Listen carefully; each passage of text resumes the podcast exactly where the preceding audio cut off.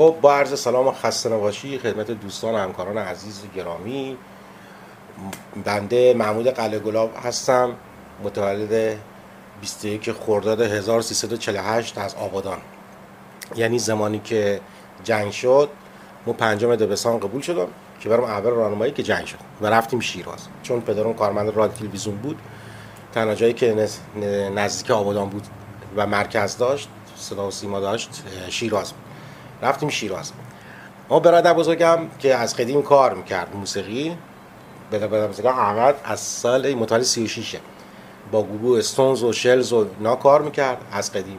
دیگه موسیقی یه جورایی تو خونه ما بود، همیشه از موقعی که چشم واسکران بود، ساز بود، تا اینکه دیگه رفتیم شیراز. خود جنگ بود و درگیری های جنگ و آوارگی ها و این چیزا، تا مستقر شدیم ما رفتیم دبیرستان هم که دیگه جست گریخته برادر بزرگم با هم کار میکرد، یه مقداری ارگ با هم کار میکرد، ولی نه به صورت حرفه‌ای، چون ما درسمون اون موقع خیلی واجبتر از موسیقی و چیزا بود. موسیقی هم ممنوع بود کلا. برادر خودم قاچاقی کار میکرد، یواشکی کار میکرد، کسی نمیدونست، نمیشد نشون بدی به کسی. تا اینکه سال بعد از که رفتیم سربازی و تمام سربازی من تو جبهه بود، تو آبادان بودم و سپاه آبادان بودم، یه مقدار بسیجی بودم، بعدش سربازیم بود که تو خود سپاه آبادان بود. تمام که شد اومدم شیراز دیگه، به واسطه که با بچهای تو شیراز آبادانی‌ها که تو شیراز دوست شده بودیم، آبادانی‌ها یه پاتوقی داشتن توی خیابونی از شیراز به اسم سینما سعدی، معروفه، میدونن دیگه. ما اونجا با خیلی از بچه‌ها دوست بودیم، کانکت بودیم، چند تا بودن موسیقی کار می‌کردن، ما هم داداشمون موسیقی کار می‌کرد، میشناختن ما رو. علاقه‌مند شدیم، شروع کردیم به کلاس رفتن به صورت حرفه‌ای دیگه. استاد من برادرم بود، فلک اطلسی آموزشگاه بود به اسم آموزشگاه آبنوس که آقای مرداد ایزدی سرپرستش داشت. برادر من اونجا پیانو میزد، درس میداد. ما اونجا شروع کردیم موسیقی رو کار کردن به صورت حالا آکادمی کلاسیک. قبلش که دیگه همش به صورت حالا گوشی بود و یا به صورت حفظی بود و این چیزا، ولی اونجا شروع کردیم دیگه به صورت حرفه‌ای کار کردن.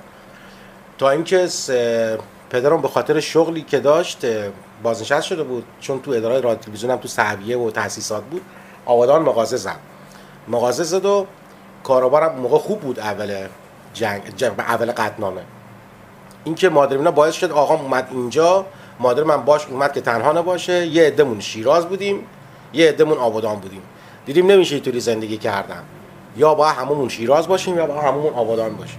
دیگه تصمیم گرفتیم که بیایم پدر مادر تنها نذاریم با این سن سال بالا تو این گرما. شروع اومدیم آبادان. موقعی که اومدیم آبادان یادم تمام خیابونا هم کنده بودن، خیابون امیری تازه، مرد تازه می‌خواستن لوله کشی آب بکشن، هیچ چی نبود تو آبادان. خیابون امیری یه مغازه باز نبود، 4 تا چراغ شب توش باز نبود، روشن نبود، آدم دلش می‌گرفت، هیچ چی نبود تو این شهر. یواش که فراخوان دادن، مردم برگشتن، یکی مغازه‌ها باز شد.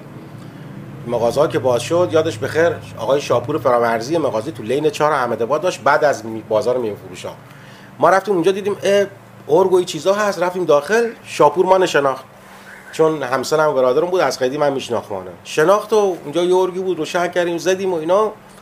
یواش چند تا بچه‌ها اومدن، بچه‌ای که موسیقی کار می‌کردن، مثل آقای مهران گلاک یادش بخیر اومد اونجا ما با هم آشنا شدیم با مهران گلاک سال 71 دیگه. با مهرانا که دوست شدیم، یواش بچه‌های دیگه که ساز می‌زدن همینجوری میمدن تو مغازه شاپور، می‌دیدیم همدیگه رو، تلفن‌های همدیگه رو گرفته بودیم، هر از گاهی به هم دیگه زنگ می‌زدیم. اون موقع هم آبادان جایی نبود که مثلا آدم بره خیابونی به ایست پاتوقی داشته باشه، هیچی نبود، همین هر کی تو خونه بود. تا اینکه با بچه‌ها دوست شدیم و شروع کردیم کار کردن. اینجوری ادامه پیدا کرد تا اینکه سال 78 یه تصمیم جدی گرفتیم با آقای آسم مالکیزاده، گفتیم که بیایم چند تا آهنگو در حد امکانات خودمون، در همین امکانات که تو آبادان هست، بیایم اجرا کنیم. ما که داریم کارا رو اجرا می‌کنیم، مردم هم ببینن. حالا قضاوت با خود مردمه.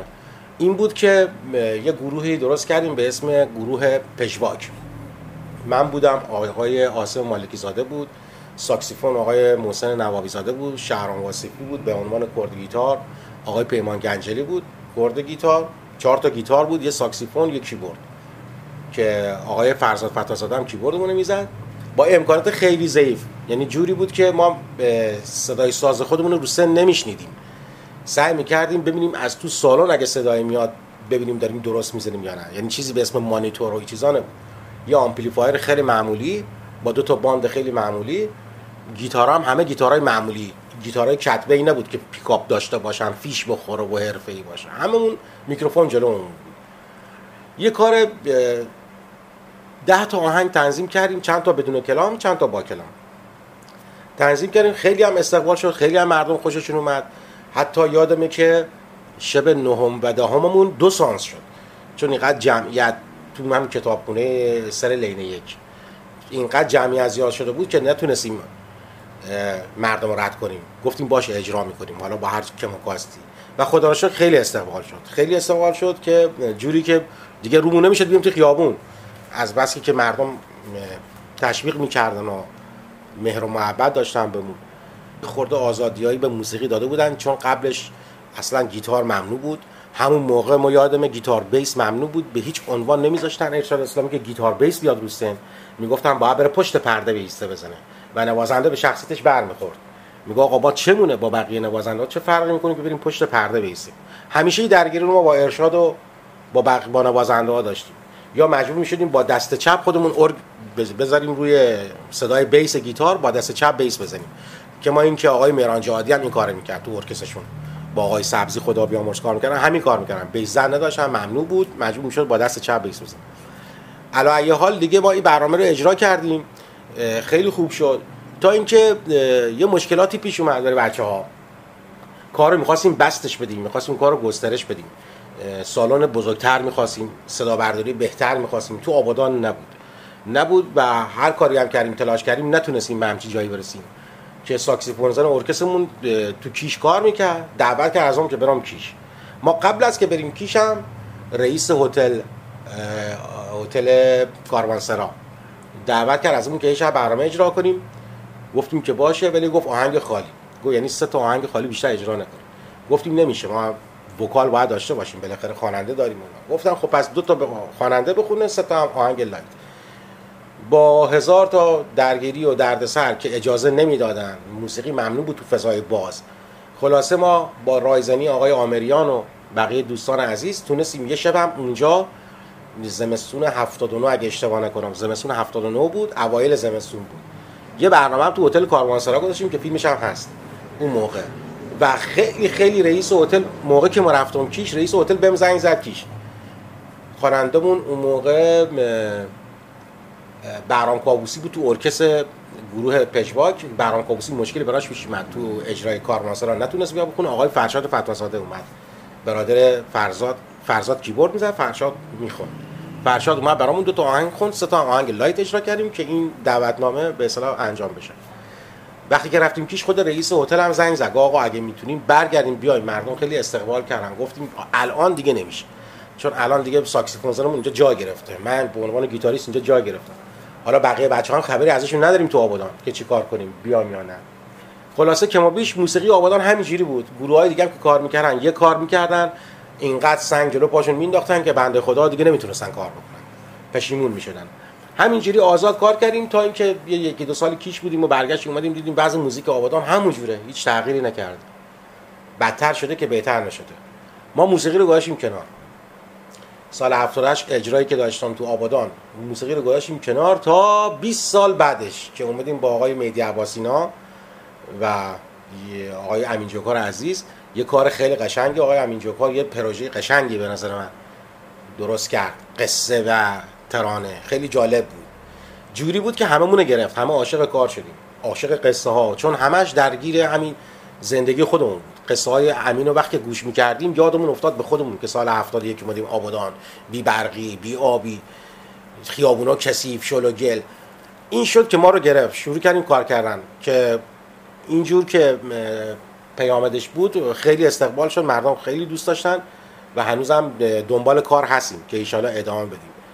ولی در کل دوست داشتم یه جوری باشه که همه بچه‌ها کلید بخور، همه بچه‌ها فعال بشن، هر کی هر جوری که میتونه بیا کار کنه، فقط بیاد کار کنه، نشون بده که آبادان موسیقی داره، آبادان موسیقیش هنوز زنده است، هنوز کار میکنن بچه‌ها، نه اینکه دل سرد بشن بشینن تو خونه. ما خودم بعد از 20 سال برگشتم اومدم رو سن، بعد از 20 سال اینقدر خوشحال شدم دیدم مردم اینقدر استقبال میکنن، چون ژنتیک آبادانی‌ها اینجوریه. موسیقی و ورزش تو آبادان از همون قدیم بپرسین همینجوری بوده، حرف اول میزدن بچه‌ها تو موسیقی و ورزش، و خدا را شکر هنوزم هست، با یه خود حالا کیفیت پایین‌تر. ولی اگه همه دست به دست هم بدن، متحد بشن، میتونن بهترین ارکستر رو توی آبادان درست بکنن که زبان پتانسکلش داره. آبادانی‌ها هم حسشون خوبه. تا اینکه رسیدیم به الان که یه دعوت ازمون شده که بریم کیش اجرا بکنیم. ان شاءالله اگر دعوت اجرامون تو کیش خوب باشه برمیگردیم آبادان و حتما کار کیو 28 رو که با امین جو کار شروع کردیم به صورت جدی‌تر و خیلی قشنگتر و حرفه‌ای‌تر اجرا می‌کنیم. یه چیزی باشه در خور واقعا آبادان باشه. آرزوی واقعا موفقیت دارم بریم نسل بعد از ما که این کارا رو ببینن ما با چه امکانات واقعا پایینی، با چه امکانات پایینی میکروفون‌ها سوت می‌کشید، میکروفون خواننده سوت می‌کشید، ولی کارمون رو کردیم، می‌خواستیم ارائه بدیم و دادیم. مهم هدف آدمه.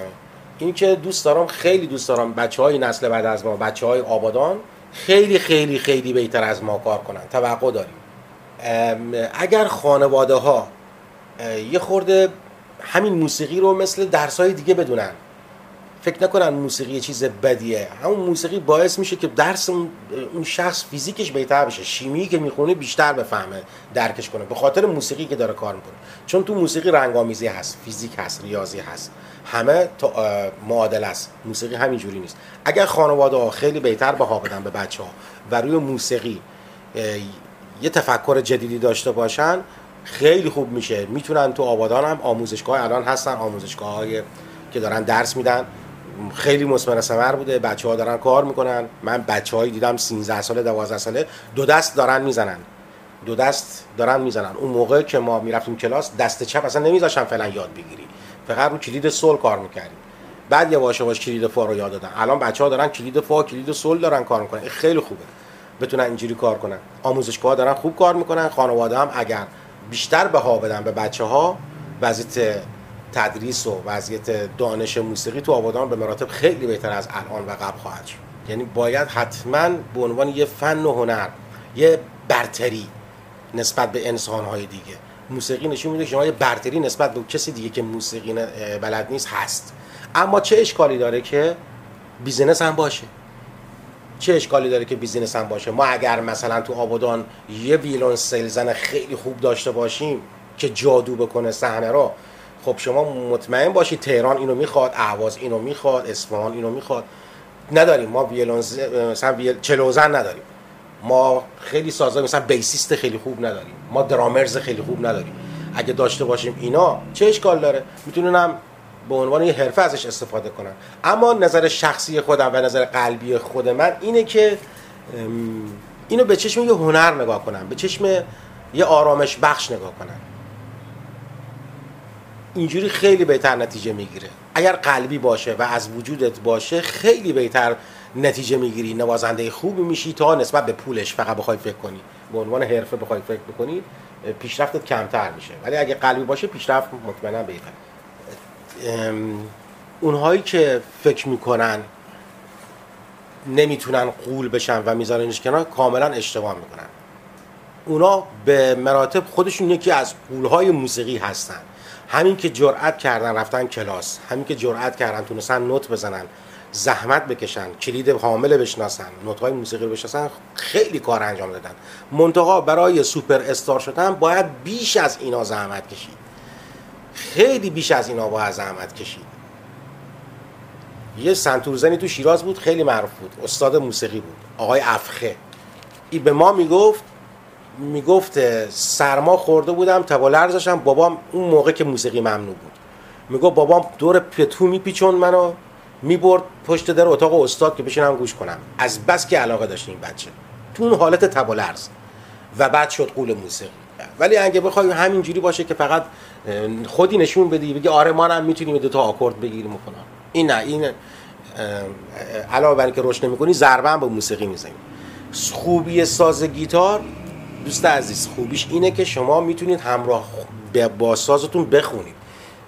تو سازهای دیگه اکثرا کمتره، ولی گیتار سبکش اینجوریه که شما میتونید با گیتارتون آوازی هم بخونید، یعنی سولفژ هم خودتون خود به خود یاد میگیرید، بغیر از اینکه برین کلاس سولفژ خودتون میتونید معلم خودتون باشین. وقتی شما یه نوازنده خودش داره خوب میزنه مطمئن باشی خوبم میخونه، منتها شهامت میخواد، جرأت میخواد، جرأت خوندن میخواد، تشویق میخواد. خیلی خانواده‌ها بدشون میاد بچه‌شون بخونه یا خجالت میکشن از پدر مادر یا خواهر برادر که دارن میخونن، ولی این باید شکسته بشه، این تابو باید شکسته بشه. همه صداشون خوبه، به نظر من همه صداشون خوبه، همه هم صدا دارن.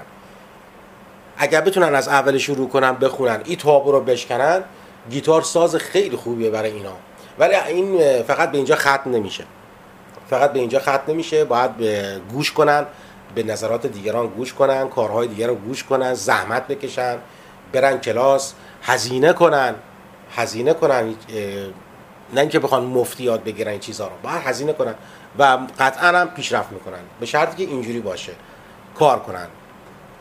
شاگردی داشتیم درس میدادیم، مادرش وقتی که اومدیم تو اتاق که کار کنیم اینا، طبق معمول آبادانی‌ها که همه میهمان نوازن، چای و شیرینی و اینا آورد به من گفت آقای قلعه گلاب پسر من کی میتونه بره برای پسر عمش، دختر عمش، عروسی دختر عمش ارگ بزنه؟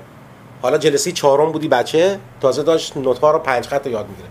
گفتن عروسی دختر عمش 1 ماه دیگه است، این میخواد بره برای دختر عمش ارگ بزنه. ببینید یعنی توقع مادر نسبت به این که بچه‌ش حالا گاشه کلاس اینه که 1 ماه دیگه بره کل عروسی رو بچرخونه. این تصور اشتباهه. اون بچه سرخورده میشه دیگه، نمیتونه موسیقی و اصلا هم ادامه نداد، چون خانواده‌اش یه چیزی دیگه میخواستن، ما چیزی دیگه ازش میخواستیم، ما میخواستیم موسیقی یادش بدیم، اونا میخواستن مطربی یادش بدن.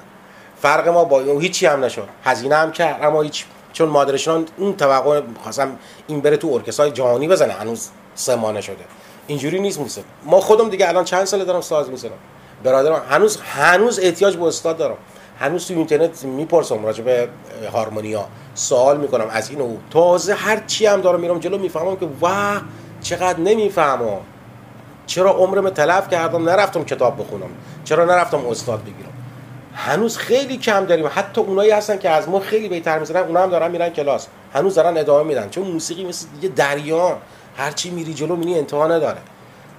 شما روی ملودی میتونی 1000 تا ملودی بسازی، ولی فوتوفن داره، راه روش داره، باید کلاس رفته باشی، باید درس خونده باشی، هارمونی رو بشناسی، اینا رو باید بشناسی. اینجوری فرقش اینه.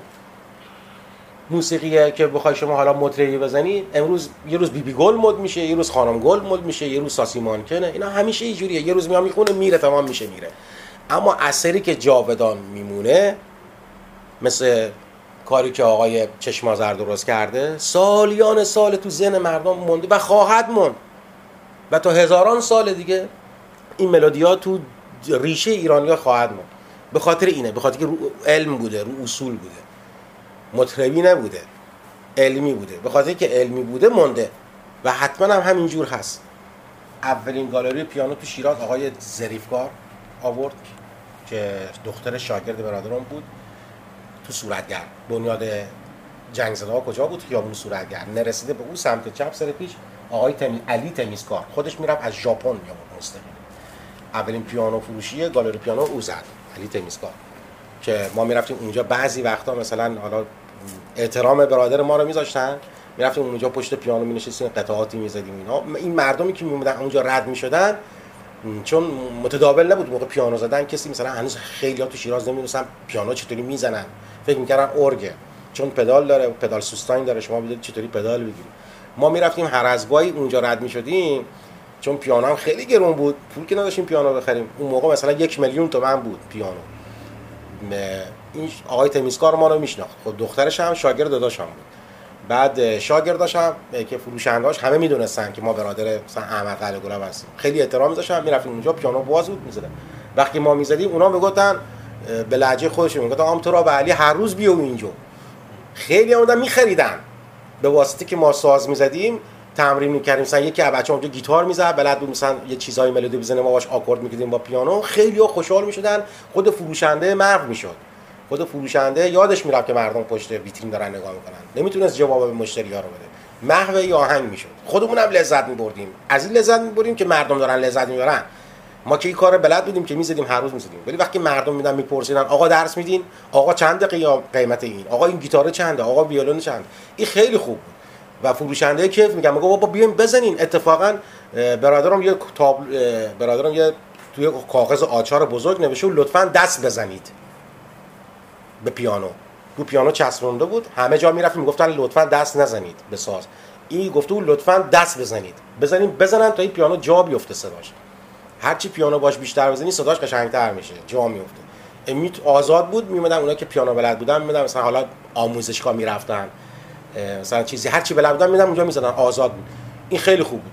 خیلی هم به نفع شاگردا بود، مچاشون صفر میشد چون پیانو هر کسی نداشت، فقط کیبورد بود، کیبورد شل بود، پیانو صفر. هم مچاشون صفر میشد، هم میدونستن سیستم پدالگیری پیانو چطوری، همین که مردم میدیدن میخریدن. خیلی چیز خوبی بود، خیلی ایده جالبی بود، من خوشم اومد از این برنامه. همون تو سینما سعدی بود، ما میرفتیم اونجا. دوستامون زیاد موسیقی بلد نبودن، علی خیلی شیطونی بودن، علی خیلی شیطون بازی و چیزا بودن. وقتی میرفتیم تو مسیر تو خیابون صورتگر شیراز میرفتیم به بچه‌ها میگفتم بچه حالا تا اینجا ایستادیم بریم اینجا، من یه آهنگ براتون میگم. گفتم مگه بلدی؟ گفتیم نه ولی خوب بریم حالا یه چیزی میزنیم اونجا. میرفتیم براشون مثلا خواوا، مثلا آهنگ مثلا سلطان قلبا و آهنگای مال جواد معروفی اینا میزدیم، بچه‌ها کیف میکردن. بعد میرفتم به دوستامون میگفتم بابا این رفیقمون خیلی خوب میزنه پیانو و فلان اینا دیگه، همینجوری بچه‌ها. این خیلی جالب بود برای بچه‌ها که مثلا نمیدونستم، خیلی‌ها نمیدونستم. با هم رفیقم بودیم، هر روزم همدیگه رو می‌دیدیم، ولی خب خیلی چیزای خصوصیمون رو نمی‌دونستن. یکی از چیزایی بود که بچه‌ها اون موقع فهمیدن که ما موسیقی کار می‌کنیم. ولی سعی می‌کردم پنهون باشه، چون اون موقع مسخره می‌کردن. کسی که ساز می‌زد به یه چشم دیگه نگاهش می‌کردن، مسخره می‌کردن، یه خورده دست می‌گرفتن برای آدم. اینو که ما همیشه کتمان می‌کردیم موضوع رو. همین الانش هم خیلی جا می‌خوام برام خجالت می‌کشم گیتار تو دستم می‌گیرم. سعی میکنم سری بذارمش تو ماشین کسی نبینه، یا به یکی دیگه میگم تو این گیتار بریم ما بیار تا این ساک ما بیاریم، چون یه جورایی بعضیا یه فکرای دیگه میکنن از بس که میدونین دیگه. خیلی ها اومدن هی گیتار رو پولشون انداختن، هی رفتن و اومدن یکم لوس کردن.